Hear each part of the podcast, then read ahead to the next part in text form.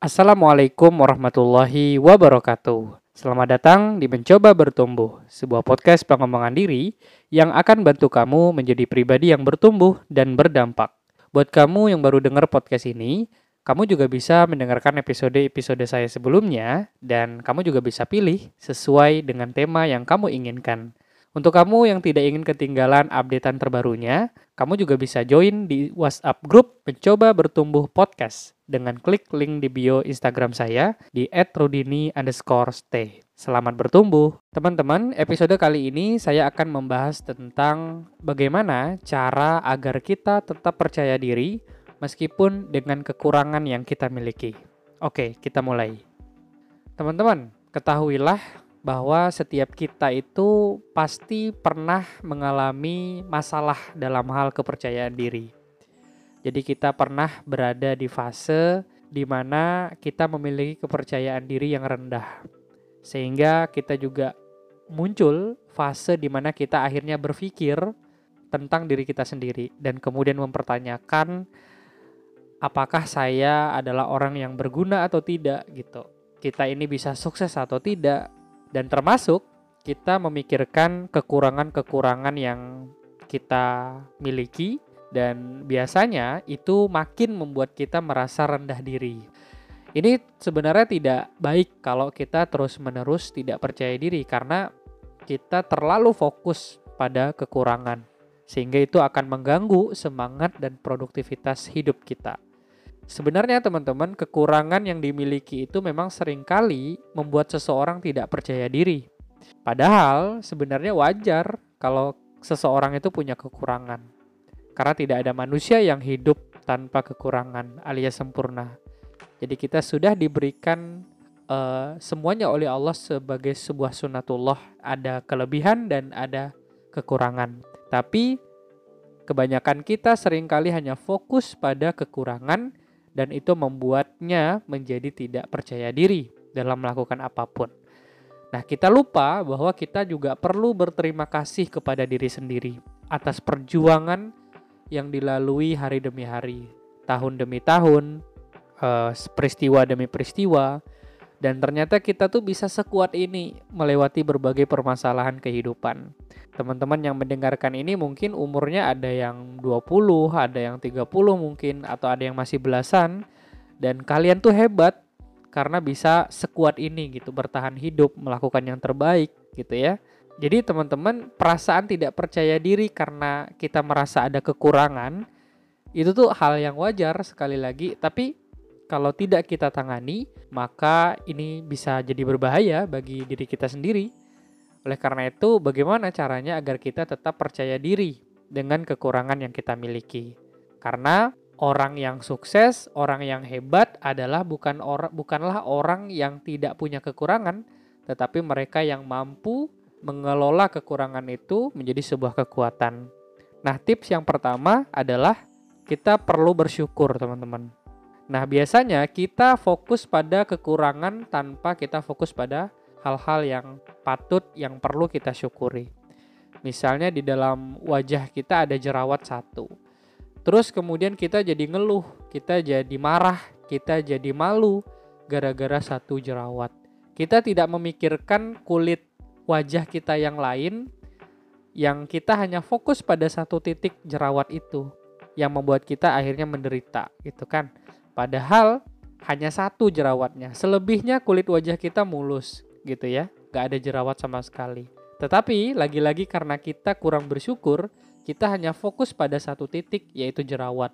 Itu yang membuat kita malu, membuat kita menderita, membuat kita stres, membuat kita takut, jelek segala macam. Nah, jadi teman-teman ternyata berbahaya sekali dan bisa berdampak tidak baik pada diri kita, membuat kita jadi stres kalau kita fokus pada kekurangan tapi tidak bersyukur pada apa-apa yang tidak menjadi kekurangan.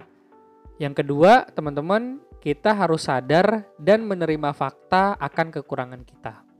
Jadi balik lagi nih sebenarnya tentang mindset teman-teman bahwa setiap manusia itu pasti ada kekurangan. Di samping tentu saja ada kelebihan. Nah, mulai dari prinsip seperti itu artinya kita jadi tidak panik kalau kita mengetahui bahwa kita punya kekurangan. Dan kita bisa menerima itu kemudian menerima fakta itu dan kemudian menyadari. Kenapa ini penting? Karena tidak sedikit orang yang stres, orang yang panik karena dia tidak terima dengan kekurangan yang dimiliki. Kekurangan ini bisa macam-macam ya, teman-teman. Bisa kekurangan uh, dalam hal sifat, dalam hal fisik, dalam hal kepribadian, dalam hal uh, faktor-faktor eksternal, ke keluarga misalnya. Nah, jadi dia nggak bisa terima, dia panik, dia stres. Nah, dan dia pengen sempurna gitu. Dia pengen apa yang dia inginkan. Nah, ini kan bisa jadi menimbulkan uh, ketidakpercayaan diri. Jadi kita harus sadar dan menerima fakta bahwa kita pasti punya kekurangan. Nah, teman-teman boleh juga salah satu cara kita untuk mengetahui apa kelebihan dan kekurangan kita, kita bisa tulis di sebuah jurnal ataupun di sebuah kertas kosong, teman-teman tulis. Saya pribadi pernah mengalami ataupun pernah melakukan itu, teman-teman. Bahwa saya ingin mengidentifikasi, mendeteksi kira-kira saya kelebihannya apa ya Kemudian kekurangan saya apa ya? Nah, teman-teman bisa tuh lakukan hal tersebut. Dari mulai kelebihan dulu, dari 1 sampai 2 sampai 3 dan seterusnya dan seterusnya, tulis. Kelebihan itu kan bisa berupa banyak hal, bisa berupa sifat. Saya misalnya eh, kita merasa punya kelebihan uh, uh, sabar gitu ya. Nah, nggak apa-apa tulis saja. Belum lagi kelebihan kita punya misalnya punya orang tua yang mendukung, punya kehidupan yang layak, misalnya punya motor, Kelebihan saya adalah saya pantang menyerah misalnya. Sebaliknya, kita juga perlu menuliskan kekurangan teman-teman. Misalnya saya mudah marah, saya mudah tersinggung, saya uh, kurus misalnya. Tulis saja. Semakin detail kita menuliskan, semakin kita tahu bahwa kita oh ternyata punya kekurangan ini dan punya kelebihan ini. Itu tentu akan membantu kita untuk what's next, apa langkah selanjutnya. Karena kelebihan sudah diketahui, kekurangan sudah diketahui, maka apa selanjutnya? Nah, apa selanjutnya? Maka tips yang ketiga adalah fokus pada bagaimana mengelola kekurangan menjadi kekuatan kita. Ketika kita sudah tahu kekurangan kita sekian sekian sekian gitu ya, urutannya sudah kita tulis. Nah, bagaimana kekurangan itu bisa kita kelola dengan baik? Jadi bukan kekurangan itu dibiarkan begitu saja, tapi yuk kita ubah, kita coba uh, apa namanya jadikan itu sebuah kelebihan jadikan itu sebuah kekuatan nah itulah yang menjadi kebiasaan orang-orang sukses teman-teman. Bahwa orang-orang sukses mereka punya kekurangan tapi justru kekurangan itu dijadikannya sebuah kelebihan diubah menjadi sebuah kekuatan. Bukan berarti juga kekurangan yang fisik ya teman-teman. Jadi kalau soal fisik itu nggak bisa diubah kan? Uh, apa namanya? Nah yang maksud diubah itu adalah terkait dengan sifat. Ketika kita merasa punya kekurangan terkait sifat yang suka marah segala macam, nah kita bisa tuh ubah. Bagaimana tuh kita kelola amarah kita dan kemarahan kita itu bisa jadi kekuatan dalam satu sisi ketika kemarahan itu memang dibutuhkan dalam hal-hal yang memang dibutuhkan gitu. Jadi ada banyak sekali hal-hal yang kita anggap kekurangan, sesuatu yang negatif, tapi kalau kita kelola dengan baik dan kita tempatkan di tempat yang benar, maka itu menjadi sebuah kekuatan. Salah satu contoh juga kekurangan saya misalnya ya, uh, malas baca buku. Nah, bagaimana kemudian kita latih supaya kita gemar baca buku? Gimana caranya? Kita latih bagaimana supaya kita jadi hobi baca buku. Jadi dari awal malas baca buku jadi hobi baca buku. Jadi sebuah kekurangan justru menjadi sebuah kelebihan diubah gitu. Karena balik lagi kalau kekurangan itu dibiarkan bisa jadi memang menjadi salah satu penghambat dan menurunkan kepercayaan diri kita, teman-teman. Nah, tips yang keempat adalah fokus pada kekuatan yang kita miliki sebagai sumber kepercayaan diri. Balik lagi eh, bahwa tadi saya sudah sampaikan kita tuh ter terlalu sering fokus pada kekurangan. Maka dibalik, kita harus fokus pada kekuatan ataupun kelebihan kita. Ketika kita fokus pada kekuatan dan kelebihan kita, maka otak kita itu mengeluarkan aura yang positif. Sehingga muncul rasa percaya diri, muncul rasa harga diri yang tinggi, teman-teman.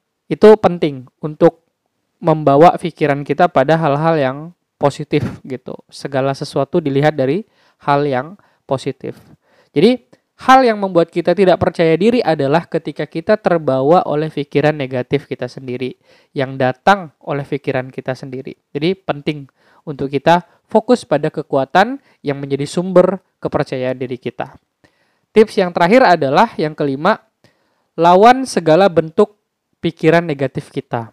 Memang tidak dipungkiri dalam beberapa momen kehidupan kita, sering kali pikiran kita tuh muncul pikiran-pikiran negatif yang membuat kita merasa tidak percaya diri. Allah kau tuh nggak bisa, Allah kau tuh kan nggak bisa ngobrol atau nggak bisa public speaking.